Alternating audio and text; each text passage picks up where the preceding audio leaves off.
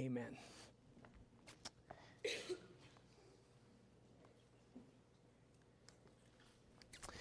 Some of you know that before I started here on staff almost four years ago at Exodus, I worked for a company that was based out of Denver, Colorado, and I did multimedia training with them. And so once or twice a month, I would go to Denver to meet with my boss and uh, just have different meetings. In fact, it's a funny story. My boss, he was always very difficult to get a hold of. He would never return phone calls. He would never reply back to emails. And there were times when I needed to just, you know, communicate something from him. So I learned that the best way to get an answer from him was actually fly to Denver and show up in his office. And then you could ask him a question and he could give you the answer to the question. And then you were pretty much done and could go off and do your own thing. Wasn't very efficient, but it's just the way that it worked. So anyway, we made several trips. I made several trips to, to Denver. On one particular Friday, snowy, Tuesday morning, Pam was with me, and we flew into Denver. Took a 6 a.m. flight out of Indy. Flew in there, landed about 8:30. Went and rented a car I think it was probably a 2010 white Chevy Lumina. I don't know why that sticks out in my mind, but I just remember getting it. And we started on the trek on the interstate to go to where my company's offices were. Now, it was snowing, which is beautiful in Denver. I love the snow there. And the speed limit was probably 70 miles an hour, and I was probably going 45, 25 miles an hour under, which is very, very uh, conservative. And now, most of you know that if I wasn't a pastor, I would be a professional race car driver. So I was very confident in my skills as I was going around the interstate. But as we were going just unexpectedly, the rear end of the car starts going a little sideways, a little shh and you know when it does that and it just starts getting bigger and bigger and bigger, and you start like turning the wheel this way and that way and that way and that way, and all of a sudden we did the 180 degree and we were now in the median facing the opposite direction. And so, you know, I thought, well, I, I know how to get cars unstuck. You know, you put it in drive and, you know, give it gas, and it was like, put it in reverse, and it, the car was going nowhere. We were completely stuck. I got out and looked, and, and the, the bottom of the car was actually like in snow where they had plowed the roads and it had gotten deep on the corner. So we were, we were v- stuck. I mean, we, there was no way out, and we just found ourselves there. Try, as much as we wanted the car to be unstuck, as much as we wanted it not to happen, I'm like, honey, we just have to call tow truck. I mean, we are just stuck. We have no way of getting out of this. It just is what it is. Now, I tell you that story because we're going to talk about this phrase today, it is what it is, because many times in life we find ourselves in these moments where it is what it is. We find ourselves in, in life stuck in a situation that we wish we could change, we wish we could alter. We wish we could get out of it. We wish we could make it end, but it just is what it is. I mean, like the, the white Chevy Lumina being stuck, it's just stuck, and we find ourselves in life stuck, wishing that we weren't, but not knowing quite how to get out of it. Here's some of the different areas that it often happens in relationships. Sometimes it's a marriage. There are probably people in this room that feel like uh, a marriage is kind of stuck. I wish it wasn't this way, but it, it is. I don't really know exactly what to do to change it. It's not what I dreamed about, but it is what it is. Or maybe it's parenting. Maybe in a relationship with your child, your child has done things, gone places, married a person, isn't what you dreamed for your child. You wish you could change it, but you can't, and it just is what it is. Or maybe it's someone in your family, a brother or sister or an in law or stepbrother that's in your family that causes lots of conflict, and you just wish that that wasn't the case. But every Thanksgiving, every Christmas, every holiday, every family reunion, it's just the tension over and over and over. And you wish it wasn't that way because you just feel stuck in this situation. But it is what it is. Finances are another issue sometimes where we feel stuck. Maybe you've lost a job. Maybe you have a business that, that went under. Maybe you went bankrupt, debt, whatever. Sometimes we feel stuck in our financial situation. Professionally, occupationally, sometimes we feel, you might feel stuck in a job. You have a job, it's like a dead end job. You feel underemployed, but you wish it could change, but it doesn't. You can't really quit it because you have um, responsibilities, but you just feel stuck. Maybe it's health. Maybe you have some kind of chronic condition. Maybe it, you received a report back from the doctor that told you, you know, you're going to have this the rest of your life. And it's not what you want, it's not what you wish. You wish you could fix it, you wish you could change it, but you just can't. Or maybe somebody in your life has some kind of health condition and, and, you have to help them, you have to take care of them, you have to be responsible for them. And it just is what it is. It's, it's, you can't see an end in sight. You don't think it's actually ever going to get better. Maybe it's academics. Maybe for you, it's you, you, you're never going to be get the into the degree program that you want. You're never going to have the high, high enough GPA. It's too late to make it into this degree program, to get into that grad school, to get into that doctorate program. And it just is what it is. You just feel stuck. So we're when that happens, we start believing different lies. There are lies that we think and, and we believe, feelings from our struggle. And I don't know what your struggle is, but I know that you have one, or you have two, or you have three. And here's some of the lies that we tell ourselves um, I'll never be happy again. Can we go to that slide? Yeah, I'll never be happy again. You, you look at it and you're like, I, I will never, ever, ever be happy. Whatever I'm going through, maybe there's an earlier time in your life when you think, I wish I could go back to eighth grade, or I wish I could go back to my junior year in high school. I wish I could go back to my sophomore year in college, or when we were first married. Because what I'm in now, I, am just not happy, and I'm never going to be happy again. And, and there's that lie that we tell ourselves. Another lie is, um, how can anything good come from this? We ask ourselves, I'm in this situation, I'm stuck, nothing good is ever going to come from this. And we don't want cliche answers. We don't want people saying things, you know, they just try to make it feel better. Or people say, oh, don't worry, be happy. And you're like, shut up, okay? I don't want to hear that. Another lie is that no one else understands. You think, no one else understands what I'm going through okay? No one else gets it. And you actually get mad at people when they try to help you because you're like, you don't understand. You, you tell me these things, but you don't understand what I'm going through. Fourth lie we often find ourselves believing is that I'm the only person that's ever gone through this because it's lonely. And maybe when you're stuck, you feel like no one else really gets it. I'm the only person that's going through this. And you look on Facebook, and all these people have pictures of their family and, you know, their cat that can dance and, you know, all these wonderful things. And they went to this restaurant and they went to that vacation and they're on that cruise. And you're just like, you know, I just feel stuck. And there's this temptation when we start to feel those things and buy into those four lies that we start to think about God we start to think how that relates to God. And you start to question God. And, and, there are three kind of ways that are really easy for us to question God. One is that we see God as inattentive. Okay, like, God, are you not paying attention? I mean, maybe you're like preoccupied, but like, I'm experiencing this, I'm going through this, and you don't seem to be doing anything about it. Are you not paying attention? Are you sleeping? Or what is the deal, God? Another thing that we think about God is that maybe He's indifferent. Maybe God doesn't care. I mean, I'm here stuck in this thing. I'm going through this in life. I'm struggling. I'm in this situation. I wish it would end. It is what it is. And maybe God's just indifferent. Maybe God doesn't care. Maybe He doesn't care about me. Maybe He doesn't love me because nothing seems to be getting any better.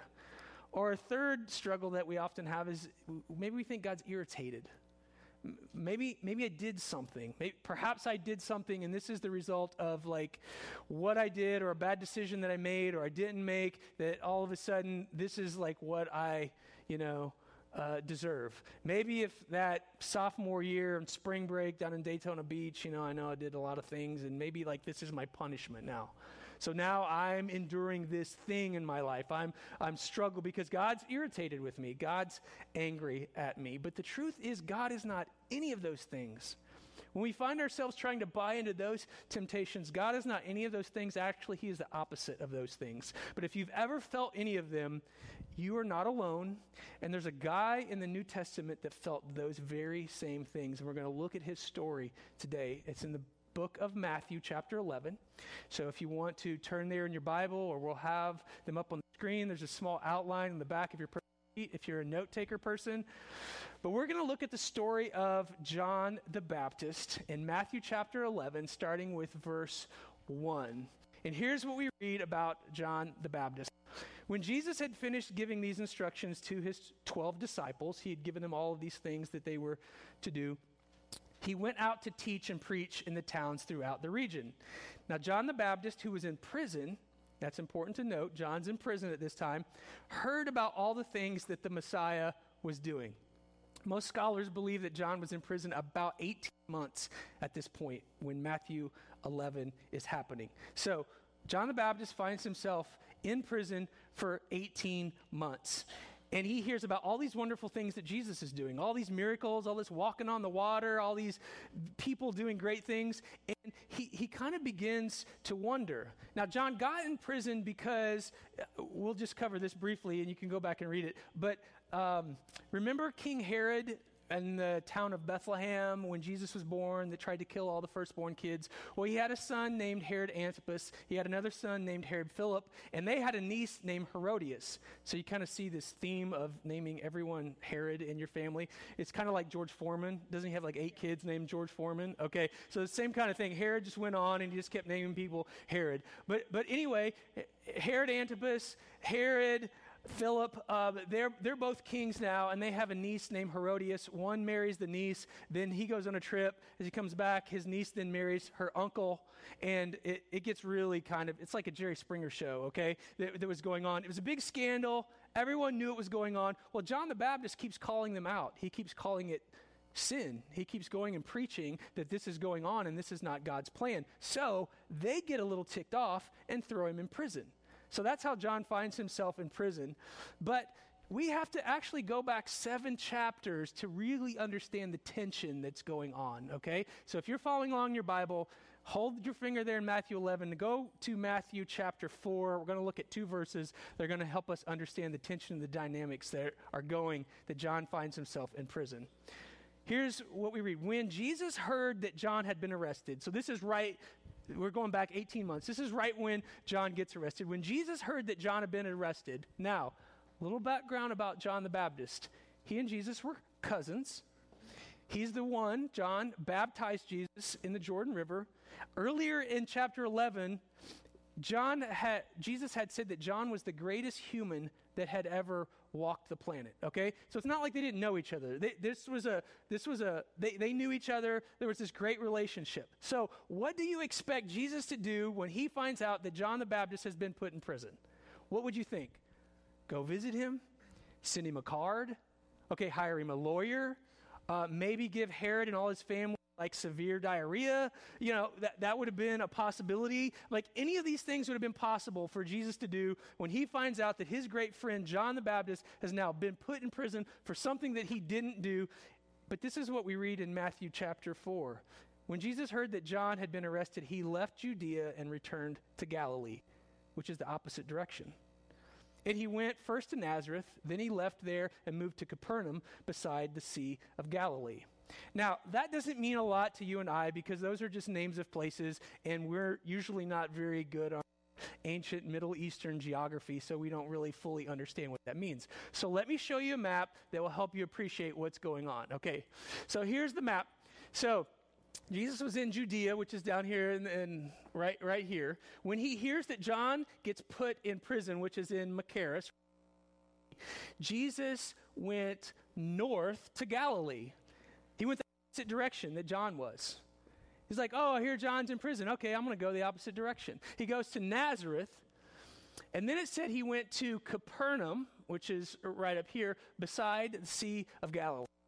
Okay, so why would Jesus do that? He goes the opposite direction. Not only that, let me show you a couple pictures and it even gets better. Go to the next slide. Okay, there is Herod's palace in Machaerus. All right? You could still go there today. This is a modern picture. This is a huge mountain, and his palace was on top. The dungeon was in the bottom. You can see the little road and the trees. I mean, this is, this is huge. It's very hot, very dusty, very arid. This is where John finds himself. And back in that day, when you got put in prison, you pretty much got left in prison. Okay? You didn't have like a hearing date coming up, um, you didn't have a lawyer that was going to come and visit you. Matter of fact, you didn't even get food. You had to have friends come and give you food or you didn't eat. That's just the way that it works. So John the Baptist finds himself there for 18 months. Now, Jesus, he went to the Sea of Galilee in Capernaum, right? Let's go to that slide. All right, there's Jesus. He's at the beach. John's in prison, and Jesus goes the opposite direction and goes to the beach, sitting under a palm tree at waterside. So, why do I tell you all that? I, I, want you now to understand fully how John the Baptist felt in this situation. It just is what it is for John. And he asked the question that you would ask is like, Jesus, why aren't you doing anything about this? Okay? I am stuck in prison. I don't want to be stuck in prison. I didn't even do anything to deserve it. And why aren't you coming to do anything about it? It's been 18 months. I'm still sitting in prison. And he's wondering the same thing. He's like, Jesus, are you just inattentive? Are you not paying attention that I'm in prison? Are, um, are you indifferent? D- do you not care that I'm in prison? Are, are, you irritated at me? Did I do something wrong that, that you're not helping? And so John has some of his peeps go find Jesus to ask them a question. So we go back to Matthew 11, and here's what we find. So John sent his disciples to ask Jesus, Are you the Messiah we've been expecting? Or should we keep looking for someone else? I mean, in other words, it's like, Jesus, we thought you were the Messiah. We thought that you were here to help us, but I've been in prison for 18 months, and I'm beginning to wonder if you really are who you say you are, because if you were who you said you were, I don't understand why you're not fixing this, why you're not doing something about it. I thought you loved me. I thought you cared about me. So John sends his guys to find Jesus. They, they go all the way to Capernaum. They find Jesus by the beach under a palm tree and they're like, dude, John sent us here to ask you this question like, are, are you really the Messiah or did we just get confused about this? And when we go back, we're not even going to tell him that you're at the beach under a palm tree because he will totally flip out if he hears that. So, w- what's the deal, Jesus?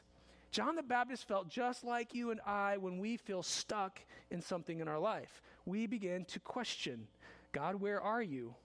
Why are you allowing this to happen to me? It doesn't seem fair. It doesn't seem right.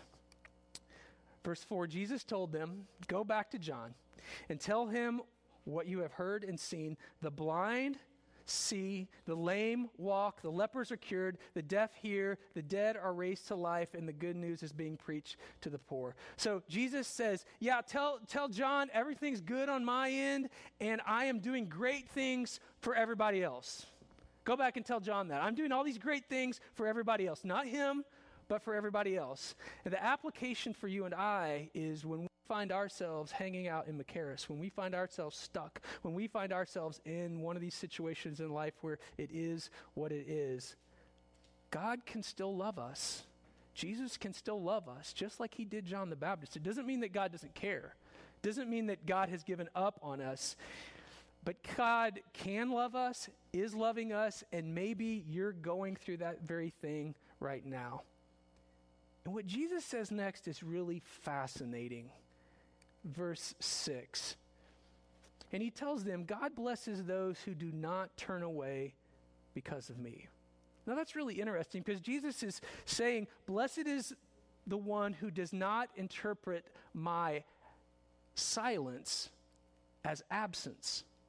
Because just because I'm not doing anything doesn't mean that I'm not there. Just because I'm not doing anything doesn't mean that I don't care. Blessed is the person who trusts me even when their prayers aren't answered the way that they want them to be answered. Blessed is the person who continues to follow me even when they're in a situation that I choose not to remove. That's what Jesus is saying in this. And the application for us is very much the same because Jesus knew what John was going through, and your heavenly Father knows everything that you're going through, and he is still there. And just because he is silent does not mean that he is absent. Now, I want to shift gears and we're going to move out of this passage in Matthew and go over to the book of James, chapter 1, verses 2 through 4. And we're going to pick up three verses. They're going to now take this whole concept that John is experiencing and that we experience and put application to it. So, James chapter 1, verse 2. This is what we read. Dear brothers and sisters, when troubles of any kind come your way, consider it an opportunity for great joy. Now, that's not easy for us. In fact, that's kind of what Matt has been talking about the last few weeks in this series on, on Philippians, where Paul was in prison and he's talking about joy. And, and it's the fact that joy is not connected to circumstances. And that's hard for us to kind of wrap our arms around, but, but in some ways we understand. Joy is not connected to circumstances. So James goes on, verse 3. hold on, let's, let's go. Here's our temptation. Let me put it on the screen. Go to the next slide, if you would, Tim. Our temptation is that when we have difficulty, we equate difficulty to doubt, okay? Difficulty equals doubt. That's the way our brains think. That's our human nature. So when things are difficult, we start doubting God, are you there? God, do you care? God, did I do something wrong? God, why is this happening to me? We, uh, we, our brains are wired to think that our difficulty means that God doesn't care about us. But James challenges that mindset in verse 3. He says, For you know that when your faith is tested, your endurance has a chance to grow. So, trials cause us to doubt or question God. When we experience tough times, we're like, God, are you serious? God, are, I mean, this is actually happening to me. I'm stuck in this marriage. I'm stuck in this job. My, uh, my finances just turned upside down. I just went bankrupt. Um, I just got this report from the doctor. I mean, are you kidding? I mean, God, I, I'm like a good person. I go to church. I even put money in those green buckets, you know, at my church. I even serve in kids' ministry once a month downstairs, okay? Seriously, is this really happening to me? Because for us, difficulty equates to doubt. But trials, James says, test our confidence in God. They tested John the Baptist's confidence. So, verse 4. So James says this So let it grow. For when your endurance is fully developed, when it's fully developed, you will be perfect and complete and needing nothing. Now, we all want to be fully developed. We just don't want to go through the process of being fully developed, okay? Because it's like, yeah, that's what I want. I just don't want to do what it takes to get there.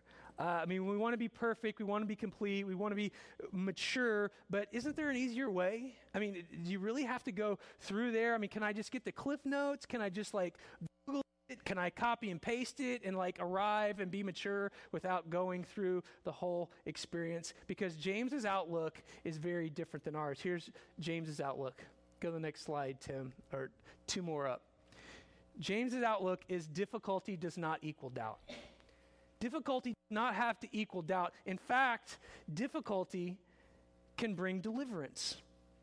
In fact, the difficulty that you face, the times where in your life it is what it is and you wish it wasn't, whether relationally, occupationally, financially, health wise, maybe God is using that, in fact, as a deliverance to deliver you, to teach you some things, to have you experience some things on your way to maturity. And in fact, maybe it's a way that you can even help others when you get to the other side of it. We, we don't think of it that way. We think of difficulty equals doubt, but what if difficulty equals deliverance? That's what James is saying.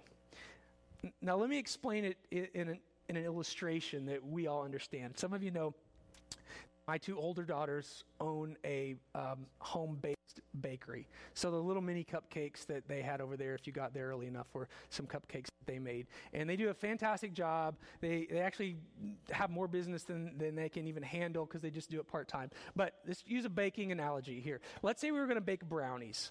And so if we took all the ingredients of the brownies, you know, let's say we got flour, baking soda, we have salt, sugar, oil, margarine, um, eggs, all of those things. Individually, if we just took those things and separated them out and you tasted them, some of them are okay, but some of them are just like, okay, that's not very good. I mean, eating baking soda, you just don't take spoonfuls of it and put it in your mouth and just think that that's just great, right?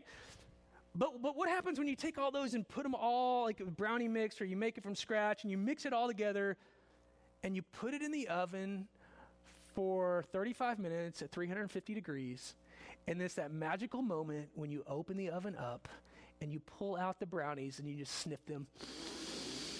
Oh, it's just magical, isn't it? And then you cut them up, and maybe you're an ice cream person, you put the ice cream on top of them, and that's good. Maybe you're a tall glass of milk person, and you get the tall glass of milk, but you eat the brownies. My point is, the brownies are so good because of what they've gone through. At the very beginning, all the single parts aren't that great, but they're baked. Go through the oven and they go through the fire and they go through this process. And when they do, they come out on the other end as this beautiful thing. And perhaps God is using this situation in your life. Maybe you're experiencing a difficult time. That God is allowing you to become fully developed. And at some point when you're on the other side, it may be your very deliverance. For John the Baptist, he wondered and he questioned God. So here's the application for us. Okay, go to the next slide, Tim. Here's the application for you and me in this story. There are times when God is not going to deliver you from struggle, but God is going to deliver you through struggle. And maybe that's where you find yourself right now. Because we want God to deliver it from us. But God's like, no, I'm going to deliver you through it. And when you go through it on the other side, you will become a different person. You will become the kind of person that, that is much more Christ like. Even though you don't want to go through it, I'm not going to deliver it from you. I'm going to deliver it deliver through you this situation because God still loves you. God hasn't abandoned you and God still cares about you. Now, if you're sitting on one of the end aisles here, I want you to reach over in the bucket and there's these little white cards and I want you to take one and pass it to everyone else. They look just like this. Because we're going to wrap things up here in just a second and I'm going to give you homework which I know you hate. But here's what I want to ask you to, to do. On this card is a prayer, and then at the bottom is the verse in James that we've looked at today. And here's what I want to challenge you to do, if you would just accept this challenge. Monday through Saturday, so six days, would you take 30 seconds to read this card in the morning and 30 seconds before you go to bed in the evening to read this card and ask God to help you claim the promises that are on that card.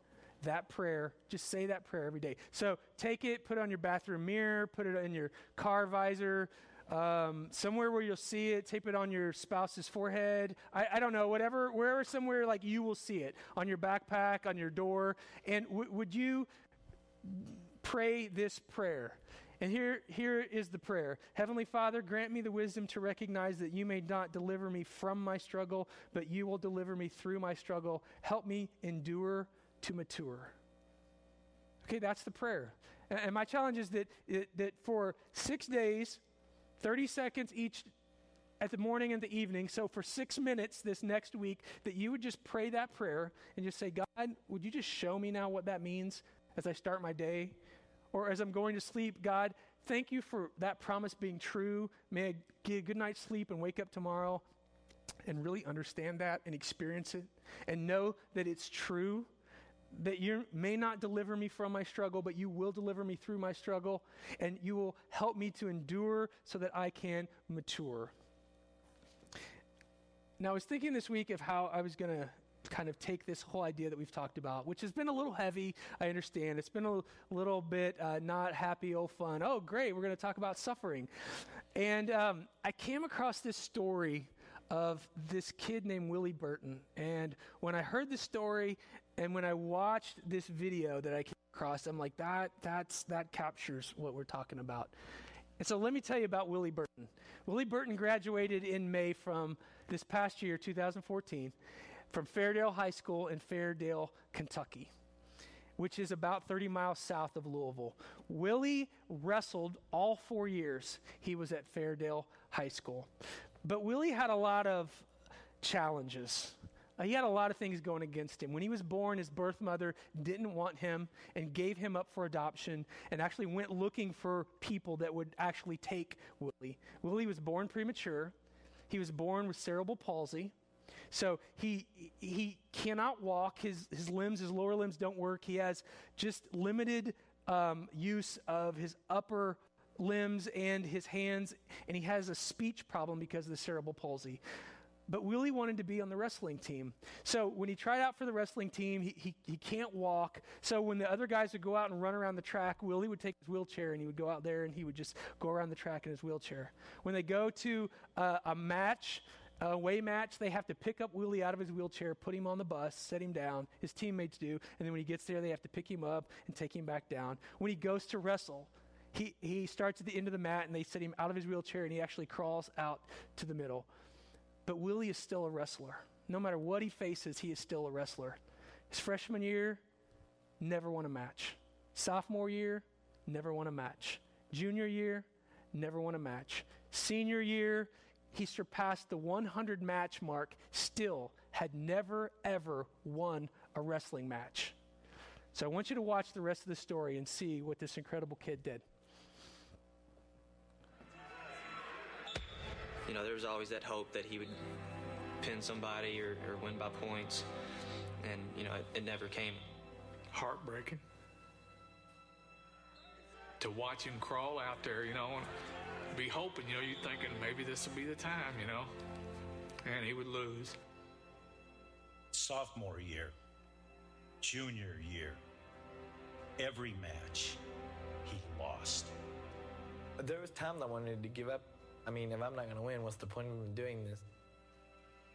Senior year was no different. The season was coming to an end. Willie remained winless. I have to figure out what I want what I want my legacy to be here. Do I want it to be a kid that hasn't won? Or do I want to push harder than I ever have before? February 11th, 2014.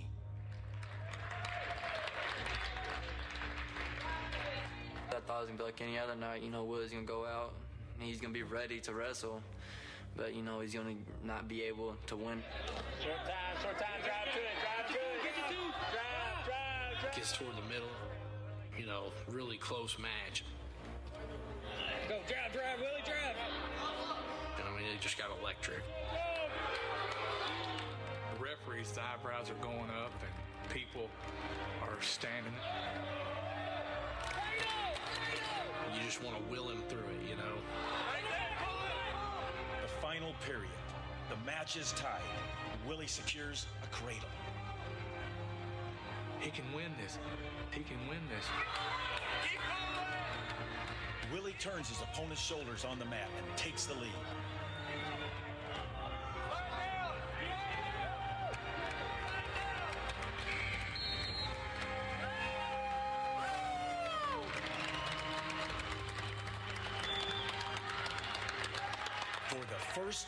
In over 100 matches, Willie's hand was raised in victory.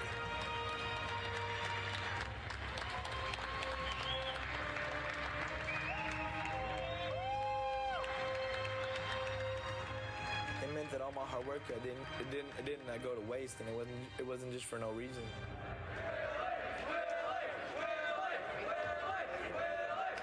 Go in, Willie. Don't give him nothing, Willie.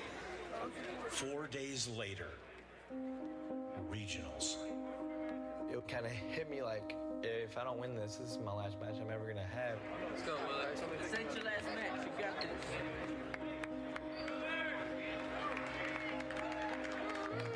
Let's go, Willie.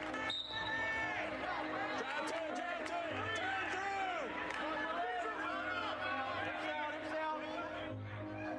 Through. Use your hands, the base.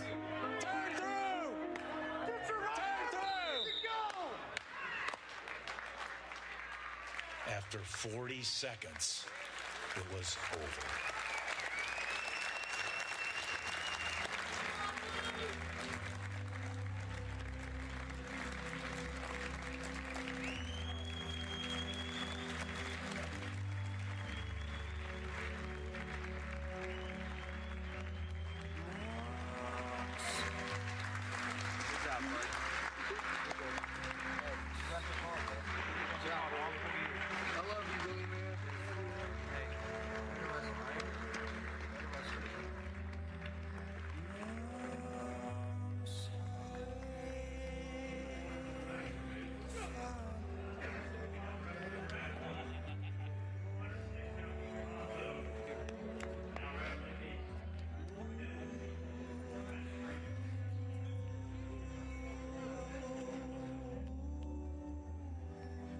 Wish I had his heart.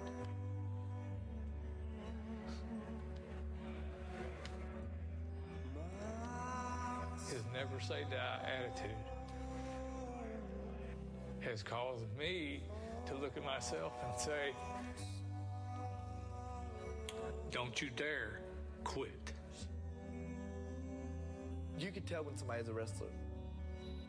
They walk differently, they talk differently. Wrestling, that made me to who who I am right now.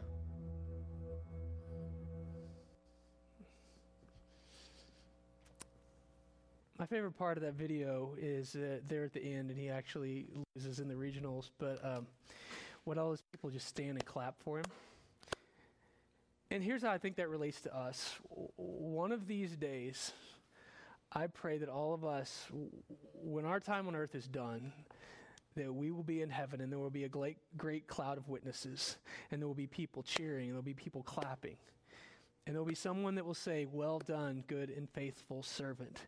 And no matter what it is that you're going through in your life, no matter what struggles it are- it is that you face, God may not take those struggles from you, but He will deliver through you and allow you to come out on the other side. And I wish sometimes as a pastor, when I hear people that have hard things going on in their life, I wish I'm like, oh, if I could just tell you this and it would all be better, or if we could just fix it, or if here's a verse. But, but, but life is just not like that. It's just not that simple. John the Baptist, the greatest man who ever lived, found himself in prison for 18 months for something he never did. And he experienced the same doubt and the frustrations that you and I. But I love that video of Willie because I see someone who just like grabbed it and took it and is like, I, there's lots of reasons why I shouldn't, there's lots of reasons why I should quit, but I am not going to quit. And my prayer is that you'd take that card this week, challenge you in the morning, in the evening to say that prayer so that you will endure to mature. Because God may not take your struggle from you, but He will deliver you through it. Let's pray together. Hey, God, thanks so much for. Uh, everyone hanging on today through kind of a very, heavy topic and, and a couple of passages. But Father, we, we don't like struggle. We would try to do anything we could to get away from it. But the reality is, in our lives, once, twice, three times, maybe even more, all of us are going to find ourselves there. And for the person that finds themselves there right now, I just pray that you would promise them that your silence is not absence. And that, Father, you will help them to be fully developed if they will endure and realize that you are doing a work in their life, even though you're not answering their prayers as they ask, even though that you seem a long way away. Father, remind them of that. Help us to hold on to that promise. Help us to not give up. Help us to have that attitude to know that that in the end, Father, you are still a great God and that you will be faithful and you have a reward for us. And help us to claim those promises and live them out and give us the strength every day to get up and live that way. And that's our prayer in Jesus' name. Amen. We're going to move to a time of taking the Lord's Supper together. So there will be